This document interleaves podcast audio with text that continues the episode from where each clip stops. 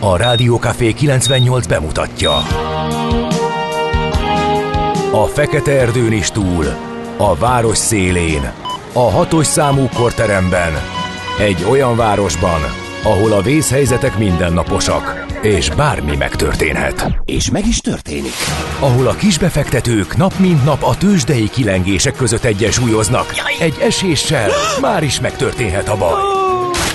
Segítség! Csak négy doktoron múlik a biztos felépülés. Doktor urakat várják a négyes műtőben. Egy fáradt, de mindenre elszánt és profi csapat vigyáz az egészségre minden reggel. És kik ezek a kitartó szamaritánusok? Négy orvos, egy módszer és egy bögre kávé. Ács Gábor, Gede Balázs, Kantor Endre és Mihálovics András. A főorvosi szobából pedig Profit professzor adja a helyes diagnózist. Humor, emberi sorsok, közönséges balesetek és profi megoldások. Néha sürgősségi, néha félig zárt osztály. A Gazdasági Muppet Show minden hétköznap reggel. Te is figyelj!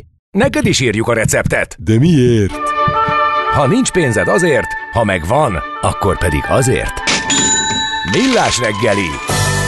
Egy kis kanállal minden reggel, és minden rendben lesz. A Millás reggeli főtámogatója a Schiller Flotta Kft. Schiller Flotta is rendtakár. A mobilitási megoldások szakértője a Schiller Autó tagja. Autók szeretettel. Szép jó reggelt kívánunk! Jó reggelt mindenkinek. Hány óra van? Hát 6 óra 34 perc. Na jó, és nem kell direkt így ja, rákérdezni nem, nem szerintem, azért, de direkt nem így azért, csak rámutattál, hogy meglepődtem rá. Nem, nem volt semmi szándékosság benne, csak ránéztem és meglepődtem, mert Hmm. hogy akartam mondani, aztán valamiért nem világított az órám, nem láttam a számot, úgyhogy semmi nem, semmi nem indul jó. Mint ha kicsit zajosan indulna a reggel, Hát ez az új- hallgató, az így van. Az új hétfő a kedd. Én azt vettem észre. Ezt is lehet mondani. Figyelj, de Gézó megoldotta nekünk, hogy Na, Hát ez a mai re- a reggeli. Az vajon jó-e, ha álmodban csókol meg? Nem, még egyszer. Nem? Mert- mert ott már rosszul rontott olvastam. egy ragot. Nem, Az vajon jó-e, ha álmomban csókol meg álmaim nője? Hát hogy a fenébe lenne nyal? Már csak az jobb, hogyha az a baj, Nem utána álmodban, de hogy- igen. Igen, ezt tudjuk, hogy mi történik akkor, hogyha ez előfordul. Már meg esett szerintem mindenkivel álmában, de vagy nem? Velem nem. Vagy csak valami hasonló. Na mindegy. Hát Gondolkodtam az, rajta hogy- most, hogy mert többszörösen összetett a kérdés, de még tovább. Na, a házitról is megérkezett. Szerencsére későn kelt, ezért csak annyit vett észre, hogy semmi gond, elég sok a késés, de már megszoktuk. Jó reggelt! Örülünk, hogy itt vagy.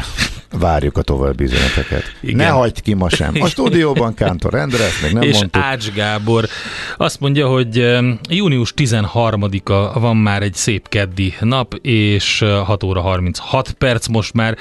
Anett és Antal napja, nagyon boldog névnapot kívánunk nektek, Anettek és Antalok. Még egy páran ünnepelhetnek a micák, az antigonék, a gráciák, netták, tóbiások is. És ma van a Magyar Feltalálók napja, 2009 óta. Az első magyar Nobel-díjas, Szent Györgyi Albert biokémikus 1941-ben ezen a napon bejelentett C-vitamin találmányának emlékére. Úgyhogy a C-vitamin is magyar. Te pedig már látom, hogy a- az üzenetek között, amit a 0636 98 098 0 számra küldenek a hallgatók, már fotókat böngészel, Igen, ami... mert a hallgató küldött egy táblát Balatonszárszóról, a Vers utca, Csukás István most a Halottak is fiz, főznek című vers az egyik, van ott a ami József ki van, Attila, van egy József Attila, igen, Adi igen, és Endre. egy Adi vers. De jó, hogy ott ilyenek vannak. Nem tudom, hogy milyen apropóból küldte ezt a hallgatót, de természetesen elakadtam. És hát az előző még korábban küldött üzenete is most akadt a szemembe. Aha, a teljes, A teljes... a Mehemed a, tej. a, a teljes Sosem látott tehenet? a teljes dobozon, de tényleg nagyon, hogy az tényleg nagyon vicces, és jól néz ki, biztos, hogy van ilyen. Ezen a néven kéne, áll- valaki nagyon jó meg, megszerkesztette igen, Igen. a mehemetteinek a dobozát. Sosem látott tehenet másfél literes. nagyon jól néz ki, köszönjük. Na, akkor nézzük tovább, hogy mi van még. Tehát a Magyar Feltalálók napja, és ezen kívül izgalmas volt, hogy 1989-ben, aki emlékszik még erre, Ezen a napon a parlamentben megkezdődnek a háromoldalú politikai egyeztető tárgyalások. Ugye ez a nemzeti kerekasztal a békés politikai átmenetről. Úgyhogy, de oda régen volt. Kérdés az, hogy hova jutottunk azóta. Bizonyos dolgokban messzire, bizonyos dolgokban meg sehova. Megint, Meg még messzebb. Meg bizonyos dolgokban meg hátra egy jó pár lépéssel. Úgyhogy hát egy érdekes igen, ezt, ezt egy jó lenne alaposan megvizsgálni, hogy 1989 óta mi változott és hogyan. Megvan ez vizsgálva szerint mindenki. Hát saját így összeszedve és mérleget vonva szerintem Hát figyelj, mérleget vonni, tanulságot beszélni, annyit Abba lehet, hogy vagyunk, nem? semmi értelme bármit előre tekinteni, mert szerintem biztos, hogy ezt senki nem gondolta volna az, hogy mi lett. Mint a öreg bácsi a repülőgépben. 90-ben, vagy akár ott a környéken bárki bármire számított, nem lehet. Tehát Mm. A világot illetően sem, hát de Magyarországot illetően meg talán a legkevésbé. Na jó, nézzünk akkor híres születésnaposokat, válogassunk ebből a szép hosszú listából.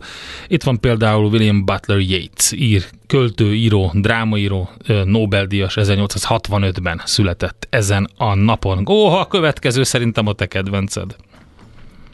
Igen? Várjál, Nem. most még odébb, odébb ugrottam. Akkor mesélj. Ne, ne ugorjál odébb, ott van Pávó Nurmi, finn Ja, futóbajnok. persze. Többszörös olimpiai aranyérmes. Bizony. egyébként is Ott integettem neki a hétvégén. Látod? Mondom én. Képzeld el, annyira féltem ettől a felkészülés nélküli félmaratontól, de majdnem sikerült pont ugyanannyit repeszteni, mint tavaly, úgyhogy... mint Pávó Nurmi. Hát eh, Pávon Nurmihoz képest eh, elégedett lettem volna, hogyha csak háromszor annyi, itt, no, nem, talán annyi, akkor, akkor a különbség nem volt, de annyira jó látni egyébként, hogy mennyire ápolják az ő emlékét a finnek Mhm. uh-huh. mai, mai napig, úgyhogy eh, nagyon, nagyon, nagyon jó. Aztán itt van Gojko Mitic, szerb származású német Na, meg színész. te nagy 1900, kedvenced. nem feltétlenül. Igazából nem tudom, hogy az ő általa alakított figura, én valahogy mindig Old Shatterhand rajongó voltam, és kicsit inkább húztam a, ahhoz a karakterhez, mint a Vinetúhoz, de természetesen óriási tisztelet Gojko Miticnek. Azt mondja, hogy kit emelnénk még ki? Azt mondja, Blaskó Pétert mondtad, nem mondtad? Nem, kiváló. Na hát, ha már szóba került a Debreceni József politikai jellemző, hát ő volt az, akit sokan körbe röhögtek, amikor a meglátásait a következő tíz évvel kapcsolatosan uh-huh. közölte, aztán mennyire bejött, amit mondjuk ugye 15 évvel ezelőtt mondott, úgyhogy azért érdekes, hogy pont az imént érintettük ezt, a, úgyse tudjuk, hogy mi lesz, illetve hát ezt senki uh-huh. nem gondolta volna dolog. Szabó Bence olimpiai bajnok, magyar kardvívó, edző, sportvezető. Úgyhogy ők, a, akikre És, kiemelten és figyelünk. Navracsics Tibor. Na tessék, még Navracsics, Navracsics Tibor. Tibor, magyar jogász, politológus, miniszter. A fél év múlva itt lesznek az uniós pénzek állandó szófordulat megalkotója. Mm, mit- mondja? Szerintem ennyi elég lesz most róla. Rögtön meg is írta a kedves hallgató, hogy Szent Györgyi Albert a C-vitamint nem feltalálta, hanem felfedezte. Gondolom ez lehet az üzenetben már, vagy nem olvastam. Ja Pontosan, igen, na tessék, pontosan. a C-vitamin már Szent György előtt is, de köszönjük szépen. Nagyon nagy szeretettel várunk minden ilyen kedves hallgatót És- ide adást készíteni, természetesen egész nyáron, úgyhogy mi addig elmegyünk és iszunk egy jó nagy Itt van a legnagyobb rajongóm is. Ács, mikor megy végre Szabira mondjuk két-három hónapra? Kérdezi ő. Hát a Zsolt, akkor, Mennék amikor én. jössz, te is csinálod helyette a műsort, és Nem engednek a kollégák. én engedlek. Te- te, Mondom, hát a jön a, Maci nem enged. itt az a pár, aki itt van, Zsolt, és mellé berakjuk ezt a kedves uh, hallgatót, meg a Venovskit, aki majd szépen itt uh, szerkeszti a műsort, és akkor meg leszünk mi. A mi helyetteseink már megvannak a nyárra. Kérdés, hogy ki jön majd a Maci, meg a Ravasz Gede helyett. Indít csak egy zenét erre? Hát készültél valami izgalmasra? Hát izgalmassal, igen, bár ez nem új zene, de szerintem ez egy jó lesz a keddi versenypályára. Nem tudom nálad mi volt, de az M7-es, M1-es bevezető az brutál volt, már korán reggel. Már ugyan sokan voltak? Uh-huh. De És érdekes. utána, ja, és a kedvencem az, aki um, próbál előrébb kúszni a sorban úgy, hogy villog, előz, jobbra, balra, egyik sáv, másik sáv, majd egy jó pár kilométerrel később egy piros lámpánál találkozunk, amikor, amikor ő még ott áll, én pedig így szépen a normál sebességgel, amivel haladni lehet, így szépen beállok mellé. Hát Észak-Európából Úgyhogy- hazaérkezve mindig Ugye? egy kultúrsokot E- kapsz, igen. hogyha, de Mhm. most azért, most csak azért nem, mert eh, most nem vezettem, tehát most abszolút Igen. a tömegközlekedés eh, tömegközlekedést vettem igénybe. Meg amerre jöttem, ott ez nem volt látványos, egy picivel voltak csak többen az átlagosnál. Nem tudom, ez köze van az utolsó iskola, két iskola héthez. Nem azon Nem nevettek. tudom. Elnézést. Úgy lehetett volna érteni. Megkérdezte Egyébként- egy kedves hallgató, hogy most komolyan kommenteket fogtok beolvasni, és ezzel beolvastam azt a kommentet. Tehát ez egy oximoron, ami Úristen, most történt. Melyiket, melyikre gondol a hallgató? Az, hogy elkezdtünk kommenteket beolvasni. De most hallgató üzeneteket eddig is mindig szoktunk beolvasni, hogyha arra gondol, amúgy meg másfajta kommenteket, amit nem mi kaptunk, azokat meg nagyon-nagyon ritkán szoktunk. Hogyha a hallgató Olvassunk be olyan kommenteket, amiket nem mi kaptunk, és semmi közük nem nincs a olyanokat műsor. nem Az nem jó? be, viszont a hallgatókét nagyon szívesen beolvasuk. Akkor is, hmm. hogyha az ránk nézve kedvezőtlen, akkor is, hogyha fogalmuk nincs, hogy mi a problémája a hallgatóknak, mert az még pont nem derül ki. Figyelj, figyelj most ír, ír, most ír. Élőben Na, közvetítem, hogy nem ír a hallgató. Közben most egy zenét elindítunk a Bright Light social egy kis fényterápia mindenkinek. Jó reggelt kívánunk. Alakul ez, mint púpos gyerek a prés alatt. Millás reggeli. Ne, jöjjenek a lapokból a legérdekesebbek. Megérkezett Floridába Donald Trump, ugye ma áll bíróság elé, nyilván amerikai idő szerint, és ö, a Truth Social platformon közösségi hálózaton be is indította a, megint azokat a kétértelmű üzeneteket, amik miatt ugye a kapitóliumnál is gond akadt, és többek között ez az egyik olyan dolog, ami miatt neki felelnie kell. Ilyen találkozunk Floridában, és a többi, és azok a hívei pedig nyilván reagáltak erre, akik, hogy is hívják őket? A, nem, nem a Root Boys, de majdnem ilyen, nem jut eszembe ezt a szélsőséges követőtábor. Minden esetre ők többen jelezték, hogy ott lesznek, úgyhogy volt egy beszélgetés az egyik nagy nemzetközi hírcsatornán, most nem emlékszem, hogy melyiken, annak a biztonsági vezetőjével, aki, a biztonsági vezetővel, aki felel azért, hogy, hogy ott minden rendben legyen a bíróság épülete környékén, és azt mondta, hogy 5000 és 50 ezer ember között bármire számítanak, akik tiltakozni mennek oda egyébként Donald Trump miatt, úgyhogy ez egy biztos egy fontos esemény lesz. Ezen kívül itthonról még van egy érdekes hír, a hvg.hu írja, hogy átlépte a 40 ezres határt a villanyautók magyarországi száma. Egyre több a tisztán elektromos autó a hazai utakon, de a részesedésük még mindig elenyészőnek nevezhető ezzel együtt. Te mit találtál? Először is a hallgató tisztába tette, hogy a kötözködő kommenteket nem szeretné hallgatni. Ezt Nem, teljesen- igaza van. Elnézést abszolút, kérek. Nem, abszolút igaza van. Engem csak Engem csak az zavar egy kicsit, hogyha nem tudom, hogy mi a probléma. Tehát uh, azzal, hogyha valaki, mit tudom én, nem csipi a burámat, az teljesen oké. Okay. Csak hogy uh, engem úgy érdekel mindig, hogy mi miért van, tudod. Ezért már cikiztek is, a, a, de miért, stb. Kérdésekért. Hát, de akkor mondok neked olyat, ennyi. ami izgalmas A- még. Jó, mondjál, mert nálam is van, hát illetve nem annyira izgalmas, inkább szomorú. Havi 20 titkos megfigyelésre adnak engedélyt itthon, írja a 444. Idén eddig átlagosan havi 20 személy titkos szolgálati megfigyelésére adtak engedélyt. Tavaly ez a szám 21 körül volt, és egyetlen erre vonatkozó kérelmet sem utasítottak vissza 2010 óta. Ez onnan derült ki, hogy a fővárosi törvényszék elnöke kiadta a statisztikákat a közérdekű adatigénylésre, amit egyébként a hvg.hu indított. A további részleteket el lehet olvasni a cikkben. Hát pénteken is, igen, pénteken vetettem föl többször, hogy egyre markánsabb üzeneteket küld, és nem tudni, hogy ez most tesztelés, vagy milyen, milyen célból a kormány, illetve hát egészen konkrétan, ami nagyjából Mhm. mm-hmm. Nagy Márton küldi ezeket az Igen, üzeneteket van. úgy egy szemében, hogy nem is feltétlenül jó nekünk ez az unió, tehát az, hogy az unión Hát ez kívül is felerősödött most, igen. Fele, az, az, a múlt heti interjú, amiből itt idéztünk, az eléggé egyértelmű és látványos volt, és ahogy várható volt, potyognak rá a, a reakciók. Zsidai Viktor tegnapi eh, eh, érdekes volt. Nem, nem tudnánk úgy kilépni, mint az angolok, hanem marginalizálódnánk, és egy, egy eh, sehova se tartozó kis ország Igen, én Szerbia is szintjére olvastam. süllyednénk, tehát nagyjából ez lenne az alternatíva, ez az ő véleményeire érdemes az egész elolvasni. Most pedig reggel Sinkótóval készült interjúval jelentkezett a portfólió. A Videotonnak a társvezérigazgatója, és szerintem abszolút fontos odafigyelni arra, amit ő mond. Egyrészt nagyon-nagyon kevesen beszélnek őszintén, beszélhetnek őszintén Magyarországon.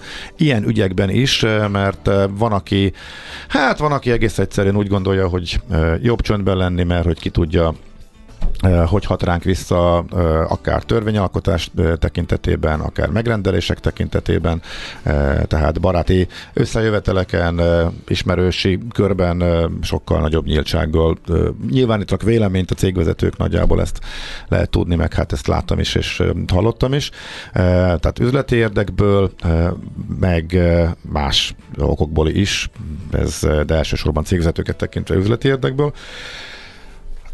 Sinkótónál nincs ilyen probléma, ugyan itthoni, itthoni óriási munkáltató a videóton, de amúgy rendkívül sikeres cég és exportra termel szinte kizárólag, és emlékszem az elmúlt tíz évben többször is, hogy fontos dolgokat mondott, és elég sokszor igaza lett az előrejelzéseivel, és amit ő mondott már a járvány időszakban. És az is izgalmas egyébként, hogy ők már, mint a videótonnál, hogyan próbálják enyhíteni például a mostani válságnak a hatásait, hogy milyen intézkedéseket hajtanak végre, támogatva mondjuk a saját dolgozóikat. Viszont ez, ez, az, ez az interjú most a makro... olvasható egyébként, azt nem tudom, mi mondta, de... Igen, mondtam, de, ja, de mond csak még egyszer. Ez most nagyrészt makró, és az apropóját láthatólag az adta, hogy amiről beszéltünk, hogy egyre markánsabb üzenetek jönnek a unión kívüli létezésről, és Sinkó Tó erre nagyon-nagyon határozottan azt mondja, hogy óri, hogy katasztrófa lenne, hogyha kilépnénk, és Magyarországnak csak az unión belül van helye. Elképzelhetetlen, hogy e, mi lenne, hogyha kilépnénk, úgyhogy nagyon-nagyon gyorsan e, meg kéne állapodni, illetve vissza kéne térni. Az unió diktálhatja a feltételeket, mi nem tudjuk az uniót a saját képünkre formálni, akkor viszont nincs más választásunk, mint abba az irányba menni, és a leg, nyilván a legtöbbet kihozni belőle, de az unió keretein belül. Most nagyon leegyszerűsítem a mondani valót, és még nagyon sok érdekes megalapítás van benne, hogy így e, végigfutottam. E, de közben egyébként Nagy Márton bedobta a következő bombát, most már az inflációs cél elengedése a tegnapi legfrissebb, egy véleménycikkben, úgyhogy erre is majd nyilván a közgazdászoknak a reakciói érkezni fognak szép sorban a következő napokban. A jegybank már reagált, a jegybank azt mondta, hogy véleménycikkeket nem kommentálnak. Úgyhogy ez lenne a következő. Tehát ha nem tudjuk lenyomni az inflációt, akkor emeljük meg az inflációs célt, és akkor ehhez ad magyarávatot egyébként, hogy ez miért lehetne jó Magyarországnak. Egyelőre recesszióban vagyunk, egyelőre adatok szerint leszakadunk a régióban, tehát egyelőre piszok rosszul állunk, úgyhogy megy az ötletbörze, úgy tűnik, hogy, hogy mit lehetne csinálni. Az egyik, a legújabb az, hogy akkor az inflációs célt megemelni, ami egyébként már most is a legmagasabb a régióban, az, amit a Magyar Jegybank kitűzött, ez a 3 százalék. Oké, okay, ezeket ajánlottuk. Egyébként többen megírták a kedves hallgatók közül, hogy QAnon, akire gondoltam a Trump követőknél, nem, nem, nem a QAnon, hanem a Proud Boys. Csak a, valami miatt a Root Boy jutott eszembe, ami más, a 70, 70, 70-es évekbeli brit szubkultúra, ami együtt alakult a uh, skinheaddel, a ska mozgalommal, és ezzel az egész, mindegy. Tehát a Proud Boysról van szó, akik uh-huh. akik mozgolódnak és uh, tüntetésre készülnek. Na nézzük meg, hogy mi volt a tőzsdéken.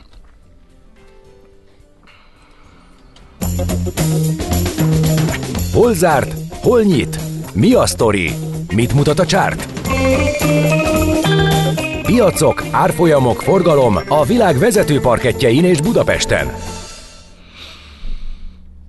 A tőzsdei helyzetkép támogatója a hazai innováció vezető gyógyszeripari vállalata a Richter Gedeon nyerté. Na, Budapest elég nagyot ment, hogyha jól láttam. Elszabadult az OTP, Remek napot zárt a tőzsde, a Bux Index végül majdnem másfél százalékos pluszban fejezte be a kereskedést.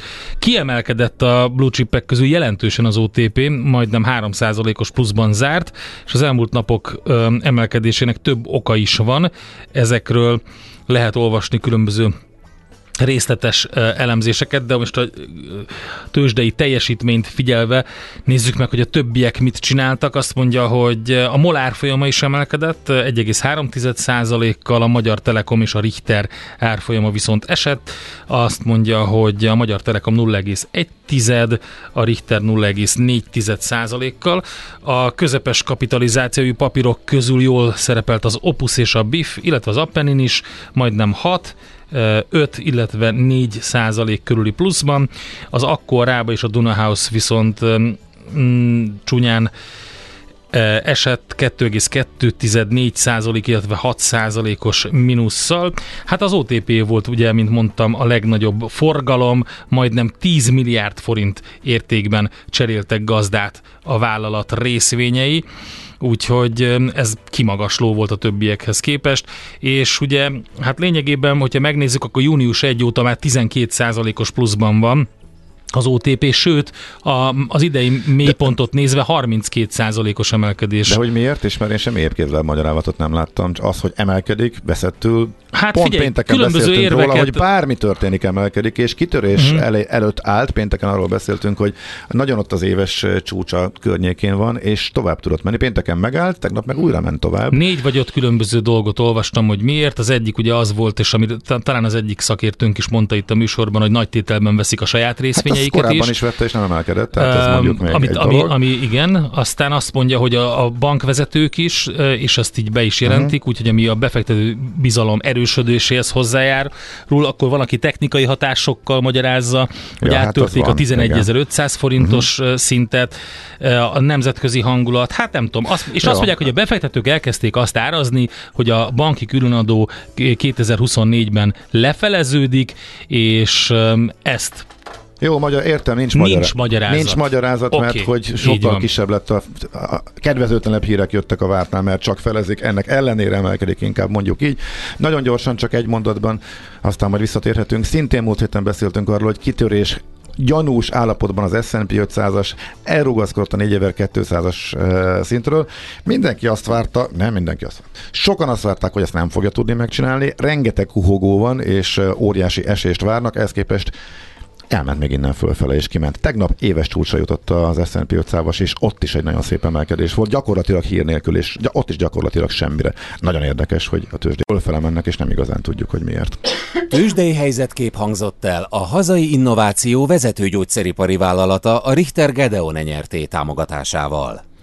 itt van már Schmidt Andi a stúdióban, köhintett is egyet, jó reggelt, Andi. Igen, szoktam ilyet reggel, jó reggel. Mi a helyzet? Minden oké? Okay? Minden oké, csak kicsit kapkodtam, most már elfelejtettem felhívni a kisfiamat. 40-kor szoktam, de minden oké. Mert hogy ő olyan ügyes, 12 és fél évesen, hogy ő ilyenkor egyedül készül Nagyon. el. Hát akkor minek kell hívogatni minden reggel? Na, Hát figyelj, ha tessék! véletlen elaludna, akkor Mégiscsak a a büdös életben Hát nem jó, bocsátaná meg nekem. Nekem is van 12 éves kisfiam, mégsem hívogatom minden reggel, csak ezért Na, kell. És ő tessék. egyedül van? Neked nincs egy olyan szerető Vagy anyai szíved? Van, amikor egyedül van, sokszor egyedül van, ha? amikor mint a ketten reggel már, igen, az abszolút. Jó, oké. Én hívogatom. Jó van. Hívogassad is. Fiacskádat nem kell hívogatni, de én örül neki. Én meg szeretek örömet okozni. Ez így van. Nincs olyan szerető anyai szíved, és egyébként is te egy ilyen tüskeböki vagy. Én? Hozzád nem olyan jó Én? odabújni, mint az Andihoz. Ezt? Ugye, igen, ugye? nézd meg. Hát ezt megjegyeztem magamnak.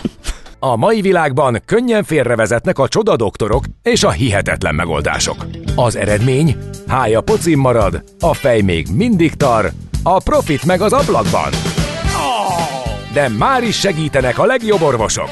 Doktor megelégedés, doktor higgadság, doktor vidámság és doktor nyugalom.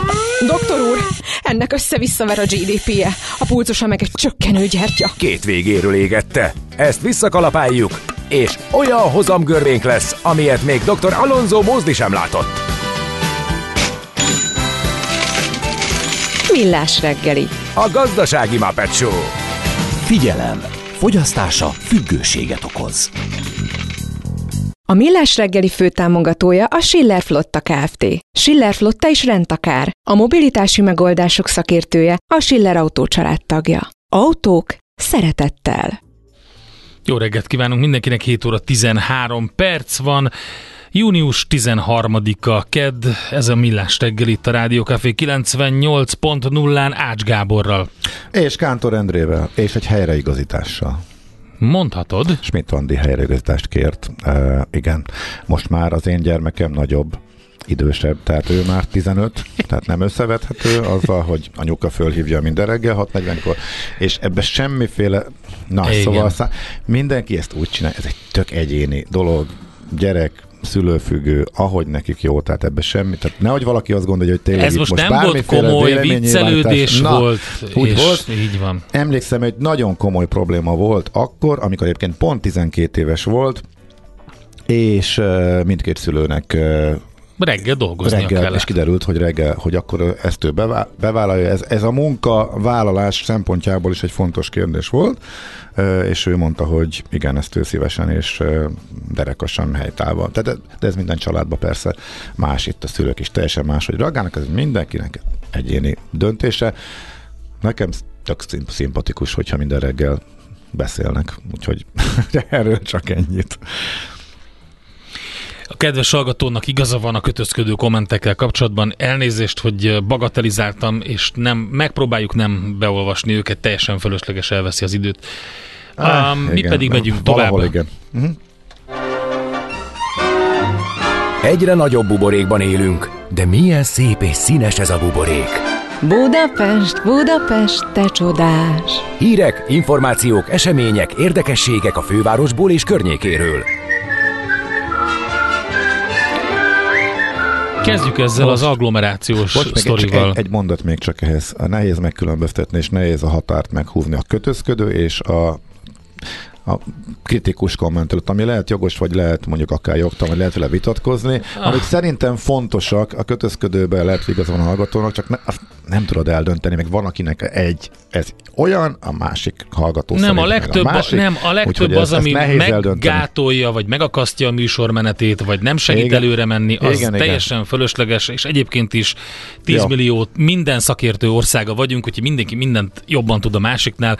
Menjünk tovább. Szóval, reagáltak az agglomerációs önkormányzatok a második kerület autós szigorítási terveire, azt mondták, hogy nyitottak az együttműködésre a második kerülettel Nagykovácsi és Remete Szőlős polgármesterei, miután Őrsi Gergely pénteken belengedte, hogy közlekedési szigorításokra készülnek Budán az agglomerációs átmenő forgalom miatt.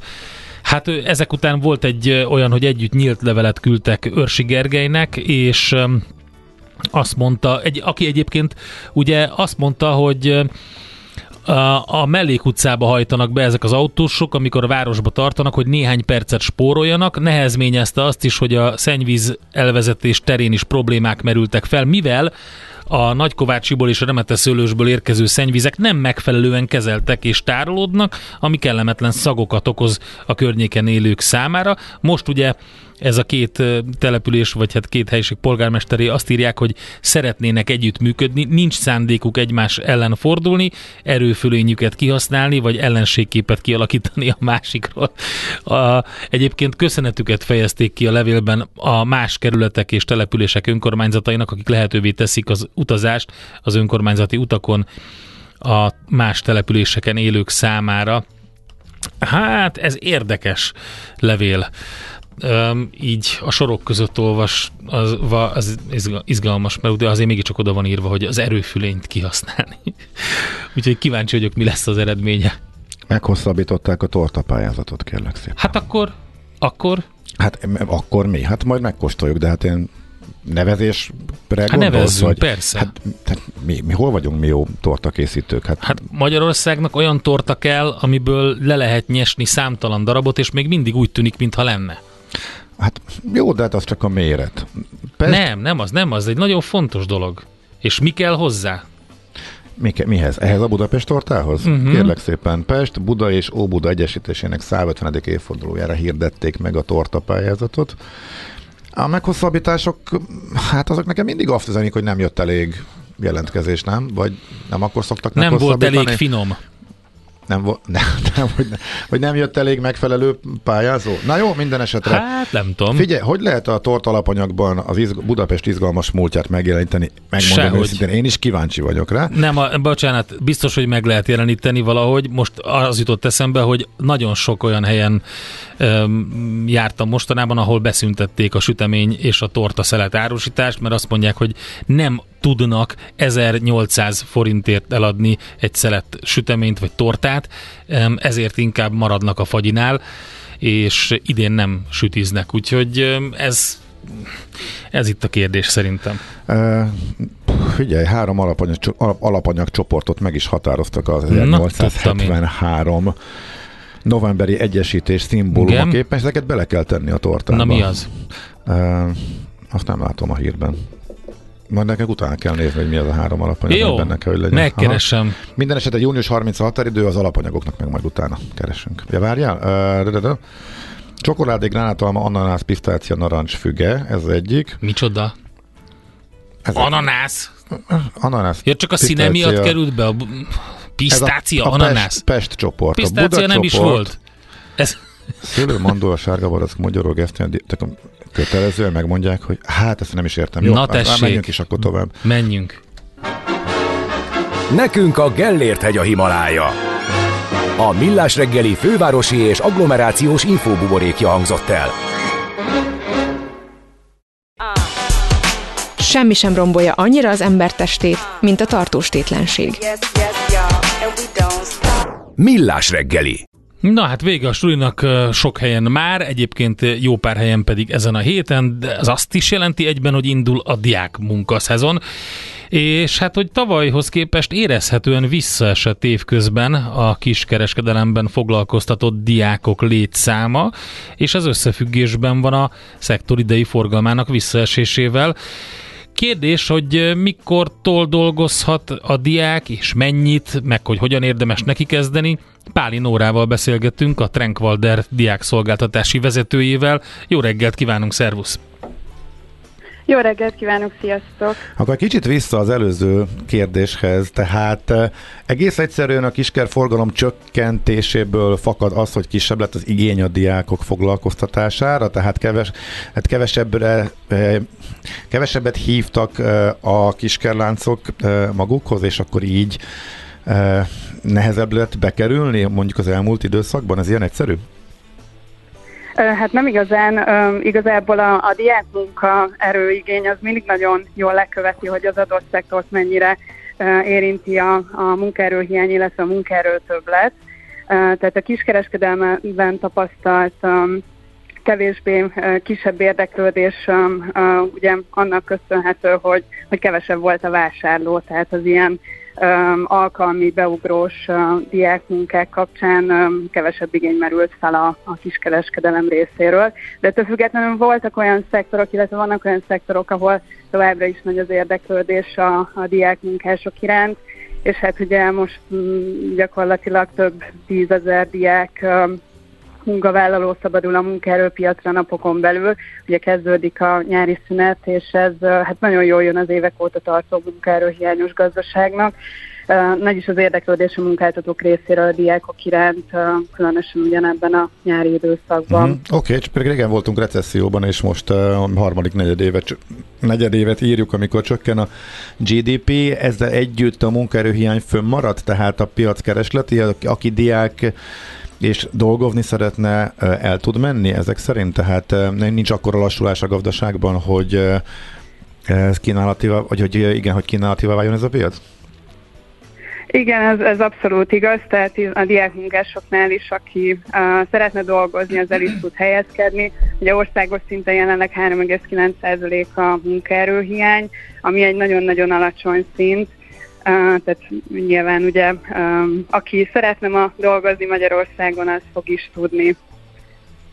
Milyen munkakörökben dolgoznak elsősorban nyáron a diákok, illetve ez hogyan változott az elmúlt években? Hát a, a diákok részéről a preferencia, legalábbis mi az Eltetánk Valder Iskola Szövetkezetnél azt tapasztaljuk, hogy, uh, hogy az administratív jellegű uh, szellemi pozíciókért a, a legmagasabb a, a kereslet, de nagyon népszerűek, főleg most itt a nyári időszakban is ezek a beugrós, alkalmi, uh, fizikai, uh, árufeltöltő csomagoló és egyéb um, egyszerűbb um, jellegű munkák, um, valamint hát ugye a szakmai gyakornoki pozíciók, ugyanúgy nyáron is, bár azok ugye évközben is, nálunk mondjuk egy olyan 60 ezeknek az aránya.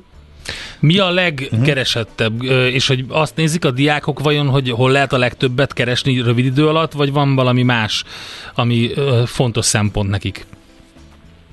Hát a, a bér kapcsán ugye két ö, ökölszabály van, az egyik, hogy idén 1334 forint a, a minimál órabér, tehát ez alatt ugye nincs diák órabér sem, illetve hogy a középfokú végzettség kell az adott tevékenység ellátáshoz, akkor ugye 1704 forint a garantált bérminimum idén. És ez, ezen természetesen nem feltétlenül igazodnak teljes mértékben a, a foglalkoztatók, hiszen akár 2000 vagy 2000 forint fölötti órabért is uh, tudnak kínálni bizonyos uh, feladatok ellátásáért, um, viszont, viszont um, például um, Ja igen, hogy, hogyha 25 év alatt ugye a bruttó egyenlő a nettó bérrel. Uh-huh. Tehát um, ezt kész, készhez kapja a diák, hogyha um, a, ami a munkaszerződésében, illetve az egyedi megállapodásában rögzítve van órabér, ugye értelemszerűen annyiszor, ahány órát ledolgozott. Itt viszont fontos szempont, hogy a, a félmilliós forintos havi fizetés fölött ugye SZIA kötelezettség van, tehát azt azért figyelni Aha. kell. Nyilván, nyilván itt a, a egy-két uh, ilyen nagyon szorgalmas IT gyakornok, illetve a tényleg rengeteget dolgozó nehéz fizikai munkát végző diákok lehetnek érintettek, de azért a nagyjából 99% um, um, nem éri el ezt a az összeget. De hogy visszakanyarodjak az eredeti kérdésedre, tehát az órabér mellett azért vannak fontos szempontok még, például, hogy hol a lo- mi a lokáció, tehát a bejárás mennyire egyszerű, mennyire bonyolult, vagy adott esetben kellő támogatást kap a kollégáktól, felettestől a, a diák munkavállaló, illetve hogy a, a munkaidő kapcsán mennyire rugalmasak. Uh-huh. Mekkora konkurenciát jelentenek a futárok? Most egészen konkrétan több diák ismerősöm is van, aki kipróbálta, és azt mondta, nagyon rugalmas ott a foglalkoztatás, még iskolidőben is, ha éppen kedves, hogyha bármikor be tud ugrani, és keres egy kis pénzt, hogy mennyire kavart ez be a, a megszokott üzletmenetbe a nyári diák foglalkoztatásban, hogy szívnak el munkaerőt a futárcégek.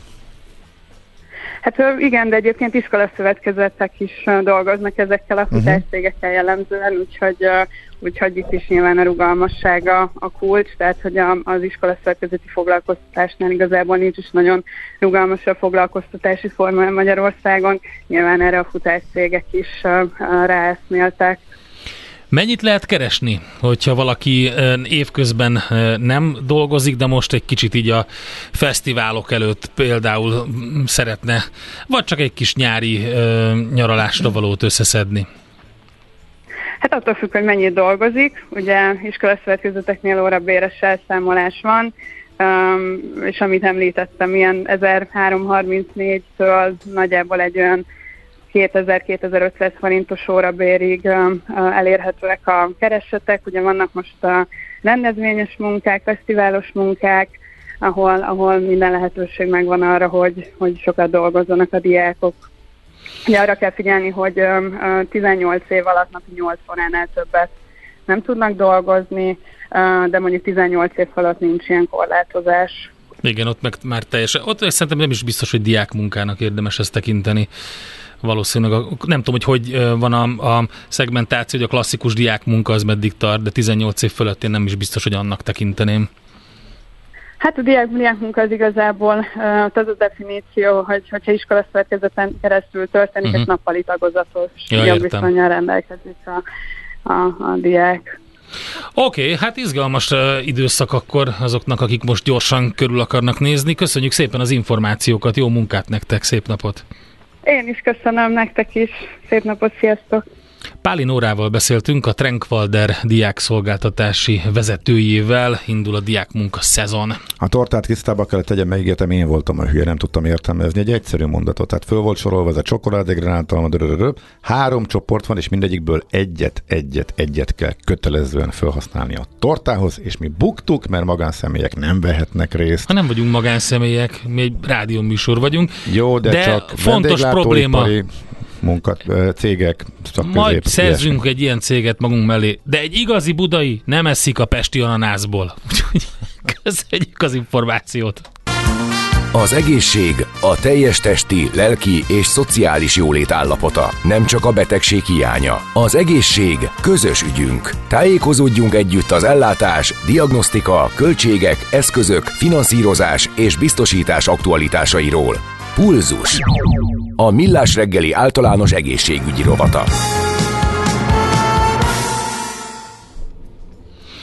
Nézzük meg, hogy mi az, ami elérhető az állami egészségügyben, és mire jó a magánellátórendszer. Ebben segítségünkre lesz Bauer Éva, a MediHelp International Magyarország szakmai vezetője, aki itt van a stúdióban velünk. Jó reggelt! Jó reggelt kívánok! Folytatjuk, amit a múlt héten elkezdtünk, de kicsit ismételjünk, hogy van-e harmadik megoldás, mert egészségbiztosítás meg az egészségpénztár közötti különbségekről, hogy melyik mire jó beszélgettünk. De van harmadik megoldás, illetve a kettő között mi is pontosan akkor a különbség? Gyorsan ismétésként. Tehát az egészségpénztár az az előrelátható költségekre egy előtakarékosság, olyan, mint egy nagy persely, amiben valaki beleteszi, minden, beleteszi a, a megtakarításokat, beleteszi a pénzét, és attól különleges, hogy az állam év végén ebbe a persejbe beleteszi a megtakarítások 20%-át azoknak, akiknek van SZIA-juk, illetve maradt SZIA-juk a különböző visszaigénylések után, és emiatt miatt, a 20%-os állami támogatás miatt az egész család egészségügyi kiadásai, gyógyszer, orvosi vizsgálatok, szűrések nagyjából 15%-kal lehet olcsóbban igénybe venni. Az egészségbiztosítás... Tehát ugye ez úgy jön ki, hogy a költség, állami támogatás mínusz a költség. Így van, egy 5%-os átlagos költséggel számoltam. Aha. Az egészségbiztosítás az meg egy klasszikus biztosítás, az előre nem látható eseményekre, a legegyszerűbb összegbiztosításoktól, gondoljunk, hogyha valakinek van egy csonttörése és kapott 20 ezer forintot a háztartási biztosítás, nagyon hasonló, csak nem 20 ezer forintokról, hanem 100 ezer forintokról beszélünk. A lokális biztosítások hónapokon keresztül, amikor bármilyen magyar szolgáltatóval, persze csomagtól függően el lehet menni különböző kezelésekre, vizsgálatokra, illetve a nemzetközi szolgáltatás finanszírozó biztosításig, ahol már külföldi egészségügyi szolgáltatókat és igénybe lehet venni a biztosító uh-huh. terhére. Ez a, annak az, a, az az új mondása, hogy Pécsi Kórház ma, magyar biztosítással. És akkor nézzük a harmadikat, amiről eddig nem beszéltünk, hogy a nagy szolgáltatásoknak van bérletük, szolgáltatási csomagjuk, amit előre meg lehet vásárolni, különböző csomagokban, különböző szolgáltatások, kezelések vehetők igénybe egy adott szolgáltatónál egy bizonyos limitig. Hát attól függően, hogy mit fizetünk ennek a hát csomag. E- ezt a cég veszi.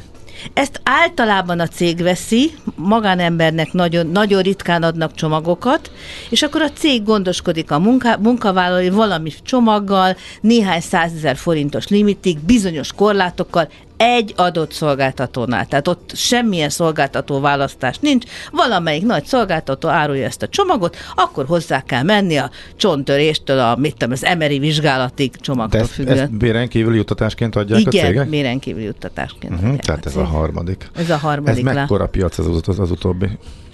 Ez egy, ez egy ö, elég nagy piac egyébként, de nem olyan nagyon látványos. Én próbáltam rákeresni a szolgáltatók honlapján, és ez nem egy nyílt piac. Tehát uh-huh. nem, nem igazán találtam Pont erre utalásokat. Meg, hogy én is egyszer ezt a kört megfutottam, és nem találtam. Én most megfutottam. Aha.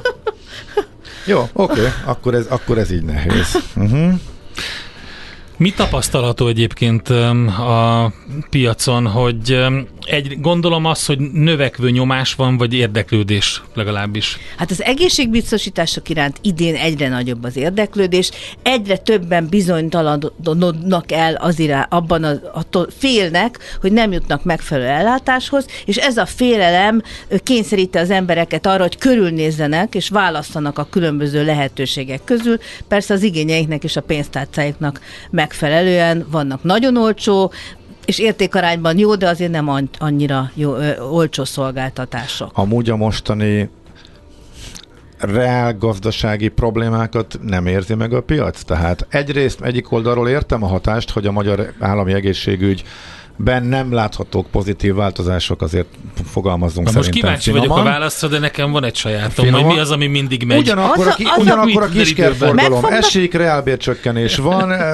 kevesebbet tudunk alokálni, nem napi szintű és kikerülhetetlen kiadások. Megint a hallgatók megkövezését tartva, de azért felvállalom, hogy 32 éve vagyok biztosít, a biztosítási uh-huh. piacot, és amikor válság van, akkor elkezdenek a biztosít elkezd a biztosítási piac növekedni, mert az emberek azt a relatíve keveset is jobban féltik, Aha. és korábban több lakásbiztosítást kötöttek, esetleg több kaszkot, bár annál többet már nem nagyon lehet kötni, és mostanában elkezdtek egészségbiztosításokat is kötni, mert ráirányult a figyelem arra, hogy erre is szükség van. Uh-huh. Nézzünk meg egy, egy hát nem tudom, csíp, vegyünk egy csípőprotézis példának, hogy mi a helyzet Vegyünk. azzal. Például, de lehet más is egyébként, hogy eh, mi a helyzet eh, ezzel az, e- a mennyit kell várni, hogyan működik az ellátás, illetve az, egé- az ellátás a műtét utáni időszakban mi történik mondjuk az állami egészségügyben, meg a magán, magánegészségügyben. Magán, Valami magán... sem lehet végeztetni magát a műtétet, ugye erről beszéltünk a a magánegészségügyben. A csípőprotézis műtés az a klasszikus, amit meg lehet csináltatni mm-hmm. a magánegészségügyben. Tehát ez a teteje, ez a Hát azért vannak olyan nagyon-nagyon kezdeti daganatos műtétek is, tehát ilyen nagyon egyes stádium daganatosak, amiket meg lehet csináltatni, Aha. de után, utókezelés az már, az már biztos, hogy nincs a, Tehát akkor nincs a magánban. lesz a nagy különbség. Ott a nagy de azért igaz, de akkor vegyük a csípőprotézis, mert az még működik. Így van, a csípőprotézis műtétre tegnap megnéztem a NEAK honlapján, 188 nap az átlagos várakozási idő, és vannak olyan régiók, ahol 334 nap az államiban a várakozási idő. Tehát uh-huh. nem mindegy, hogy valaki fájdalommal él közel egy évig, vagy mit tudom én, egy-két hét múlva meg tudja műtetni magát a privát egészségügyben. Na most ez mennyibe kerül, ha én besétálok, és azt mondom, hogy ne fájjon hát tovább? Én egy szolgáltatónál tegnap megnéztem, hogy nagyon friss legyek, ott 1 millió 490 ezer forinttól volt a műtét maga, és a, ebben nem volt benne az implantátum. Tehát, hogyha Hát és az attól függ nyilván, hogy milyen. Az attól függ, hogy igen. milyen, így van. Uh-huh. És ugye a nagy különbség egyébként a műtéti, tehát nem csak a várakozási időben van, hanem a műtéti technikában is van. A korszű technikába, technika mellett, és nem vagyok orvos, valahogy nem vágják az izmokat át, és ezáltal a gyógyulás sokkal gyorsabb. Egy magánegészségügyben egy, egy csípőprotézis műtét után valakit egy nap múlva talpra állítanak, és kb. két-három hét múlva nem fizikai munkát tud végezni. Az államiban más a technika, nagyobb a, a sérülés, nagyobb az utána hosszabb a gyógyulási idő, és ott egy három hónapos re, rehabilitáció van, akkor, ha minden tökéletesen sikerült. Tehát uh-huh. az egy óriási különbség, hogy valaki mondjuk két hónap alatt tökéletesen meggyógyul egy privát műtét után, vagy egy éves várakozás után még három hónapig kínlódik a rehabilitációval. Uh-huh. És nyilván, hogyha van az embernek egészségbiztosítása, akkor ez hát, nem attól függ persze, milyen egészségbiztosítása probléma. van, de ez a nemzetközi szolgáltatás finanszírozóba, ez tokkal vonóval benne van. A sima magyarban nincsen, amiről beszéltünk? Ö, a sima a, magyarban az kevésbé függ, van hogy... benne. Igen, ott az, ez egy relat, most összeadjuk, mondjuk ez egy két millió forintos Aha. költség, és azért az már elég ritka, hogy egy sima lokálisban egy két millió forintos műtéti költség legyen a a határt, azt kifizesse. Nem azt mondom, hogy nincs, de Akkor ritka. Itt így, lehet így nagyjából csak hozzávetőleg egy csomagokat mondani, hogy egy alapcsomag, egy közepes csomag, milyen értékig vannak benne a műtétek? A, a csak itthon érvényes? A csak itthonban az én tudomásom szerint a legmagasabb műtéti limit az 4 millió forint. Aha. És a Medihet által és a General által forgalmazott nemzetközi szolgáltatás finanszírozóba van egy 970 millió forintos limit is, de hát azért az egy kicsit sok. Hú. de a 390 millió forintos limit azért az egy, az egy, az Aha, egy normál, a... működőképes, Európában használható. Mi azért kérdezgeti a Gábor, mert gondolom sokannak megfordul a fejébe, hogy a helyzetnek a legmegfelelőbb megoldását, a saját helyzetének a hát legmegfelelőbb egy nagy dilemma a választás. Nyilván igen. persze itt a biztosítási díjakat is végig kell nézni, mindenki a saját kockázatait kielemzi, és akkor ez alapján hozza meg a megfelelő döntés, gondolom. Hát pont ez történik, hogy a kockázatait elemzi, meg azt, hogy mitől fél a legjobban. Tehát vannak olyanok, akik azt mondják, hogy egy olyan szerződést kötnek, amiben járó betegellátás nincs, mert az őket nem érdekli, de nagyon félnek a nagy kockázatú retteget betegségektől. Ez a rákinfarktus. Rákinfarktus, igen, amiket Magyarországon privá- csak privátban úgysem lehet gyógyítatni, Aha. csak ö, esetleg külföldön, uh-huh. mint, a, mint a, akkor, akkor egy olyat választ, ami ugye nemzetközire is megy, vagy azt mondja, hogy hát én nem mindentől félek, nekem a járóbeteg a legfontosabb, majd majd esetleg lesz velem valami, az olyan ritkán van, nem, nem kötök, nem kötök olyat, nem a járóbeteg érdekel, és csak Magyarországon. Ilyen is van, de azért aki egy kicsit jobban fél és jobban körülnéz, akkor azért egy, akkor, és megnéz az árakat, meg az árértékarányokat, akkor inkább választ egy, egy teljes körűt, mert nem azt mondom, hogy, hogy nincs árban különbség, uh-huh. de árértékarányban, meg abban, hogy milyen gyakran veszi az ember igénybe. Tehát nem mindegy, hogyha ha nekem van egy olyan biztosításom, ami a torokgyulladástól a szívátültetésig jó rám is mondjuk, vagy olyat kötök, hogy az egész családra, hát az egy torokgyulladásom, vagy csípő, protézis műtétem, vagy mit tudom én, porckopásom, hála Isten gyakrabban van, mint daganatos betegségem. Már tegnap olvastam, hogy 20% az, a halázások 20%-a az daganatos Tovább betegségre, lesz. igen. És ugye nem mindegy, hogy valaki hány éves. Világ elsők, ha jól, jól emlékszem. Hát, oké, okay, de a lényeg az, hogy gondolkodjunk el rajta. Igen, na most még gyors tippeket, amik még nem kerültek szóba, hogy hogyan döntsünk. Mit érdemes megnézni? És nyilván a saját kockávatunkat föl kell mérni, ismerni kell a saját várakozásainkat, a saját félelmeinket, meg kell nézni, gondolom, a várólistákat is, hogy, hogy, hogy mire kötünk, vagy hogy mit, miket hát érdemes azt, hogy még a várólistákat megnézem, annak, akkor már tudnám, hogy milyen betegségem lesz igazából. Mm-hmm. Tehát én a várólistát listákkal nem foglalkoznék. Hát csak, hogy mitől félek? Hát mindenki először a saját félelmeiből indul ki, nem? Mert erről beszéltünk. Én egyébként megnézném, mielőtt kötök, tehát nem csak azt, hogy, hogy milyen lehetőségek vannak, hanem esetleg megnézném azt is, hogyha én erre nem kötök biztosítást, akkor az mibe fog nekem kerülni, és akkor valószínűleg gyorsan kötök egy biztosítást, mert ha kiszámolom, hogy, hogy mibe kerül ez a, ez a két milliós műtét, és két csípőn van, általában mind a kettő el is szokott romlani állítólag, mert nekem is mind a hát két igen. térdem egyszerre fáj. Az egyik fáj, a másikat terheli, és utána fordítva, igen. Ez történt a térdemmel, igen. De, úgyhogy e, meg kell nézni a pénztárcánkat, uh-huh. a félelmeinket, és utána a lehetőségeket igazából. És a lehetőségekre azért, azért elég hamar választ lehet kapni a, a piacon, akár úgy is, hogy valaki elkezdi keresgélni a, uh-huh. a különböző honlapokat, és akkor bekér egy-két ajánlatot. Oké. Okay. Innen folytatjuk akkor ezt a beszélgetést. Nagyon Éva, szépen, köszönjük, köszönjük szépen ismét. a tanácsokat. Bauer Évával beszélgettünk a MediHelp International Magyarország szakmai vezetőjével. Bulzus. A Millás reggeli általános egészségügyi rovata hangzott el. Az egészségügy a társadalom mindenkori egészségkultúráját tükrözi. 3R, vagyis Reduce, Reuse, Recycle. Csökkentünk, újrahasználunk, újrahasznosítunk. Cél a Zero Waste. Semmit se küldjünk hulladéklerakóba, ne pazaroljuk az energiát. Legyen a ma terméke a jövő alapanyaga. 3R. A Millás reggeli körforgásos gazdaság rovata következik. Azt mondja, hogy vállalkozókat és szakembereket vár a Schneider Electric fenntarthatósági iskolája, és hogy ez pontosan mit jelent, erről beszélgetünk Feldmayer Benjaminnal, a Schneider Electric Európai Uniós zöld fordulatért felelős magyarországi programmenedzserével. Jó reggelt! Jó reggelt kívánok minden kedves hallgatónak! Mi ez a fenntarthatósági iskola?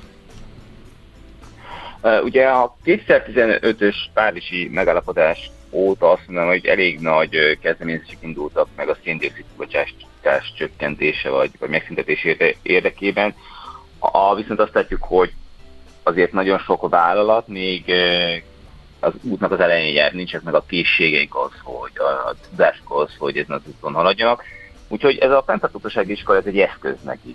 Ez egy ingyenes képzési lehetőség, ami megtanítja őket arra, hogy mik az alapfogalmak, hogyan kell ezt a fenntartósági nyelvet beszélni, illetve hát ilyen az tovább menve, hogyan lehet egy kkv mondjuk karbonmentesítési stratégiát alkotnia, és végre ezt alkalmaznia.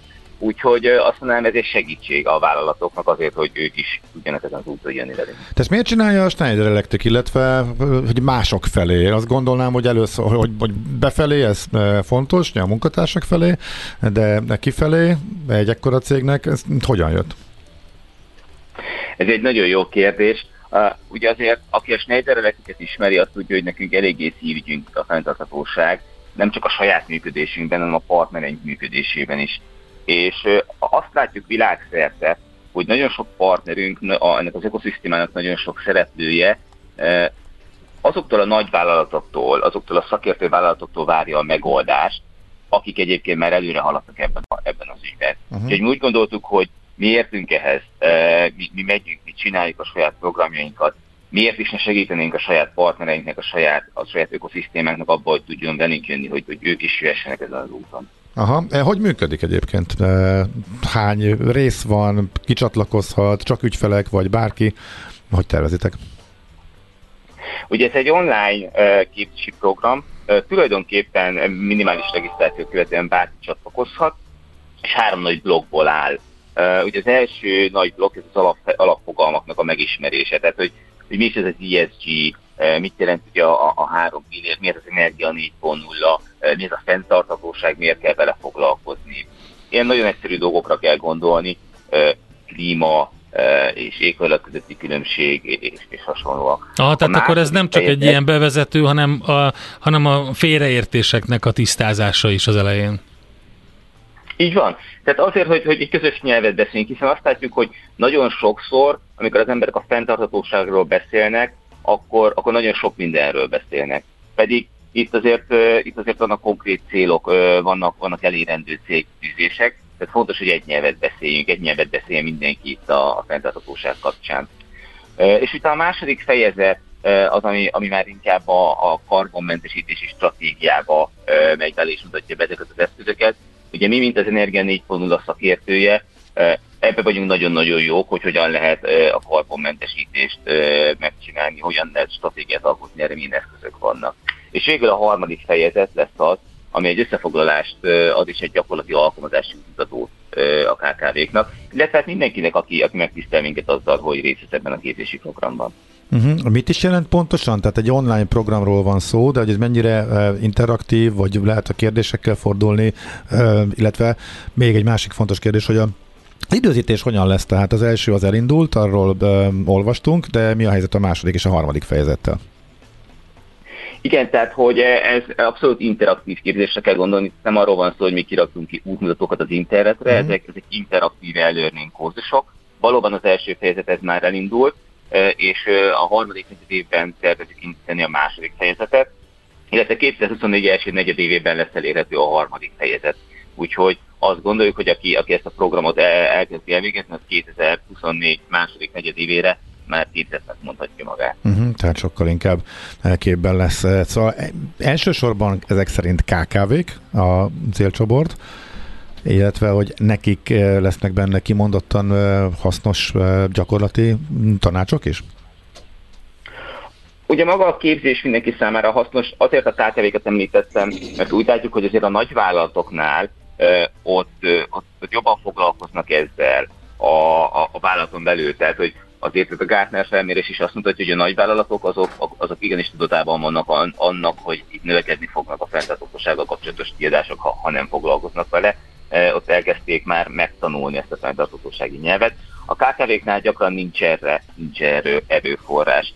Ugyanakkor nem csak a KKV-kat célozunk, ez a program szól nekik, de ugyanígy részletünk, vagy korábban indítottunk egy másik programot, ami egyébként pont tegnap indult, ami, ami szintén az energiátmenettel foglalkozik, és, és az ebben való részvétellel. Itt a célcsoport inkább, inkább egyének, inkább diákok, inkább karrierük elején álló, álló azt mondanám, hogy részevői eh, ennek a, ennek a szektornak. Őket próbáljuk afelé ösztönözni a, a Nemzetközi Kereskedelmi Központtal és az Atelier 21-jel eh, indított képzéssel, hogy, hogy nézzék meg ezt a világot, lássák, hogy milyen lehetőségek vannak, mit jelent ez az energiát, milyen új, milyen új pozíciók, milyen új technológiák vannak és lehetőségek. Úgyhogy igen, ez inkább a vállalati szektor célozza ez a képzés, de ez nem azt jelenti, hogy ne vehetne részt rajta bárki egyébként, aki, aki végzi ezt a regisztrációt. Oké, okay, nagyon szépen köszönjük. Akkor aki érdeklődik, a Schneider Electric fenntarthatósági iskoláját keresse. Benjamin, jó munkát nektek, szép napot. Köszönjük szépen. Nagyon szépen köszönöm. Vissza. Viszontlátásra. Feldmeyer Benjaminnal beszélgettünk a Schneider Electric Európai Uniós zöld fordulatért felelős magyarországi programmenedzserével.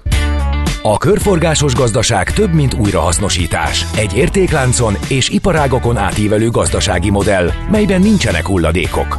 3R. A Millás reggeli körforgásos gazdaság rovata hangzott el.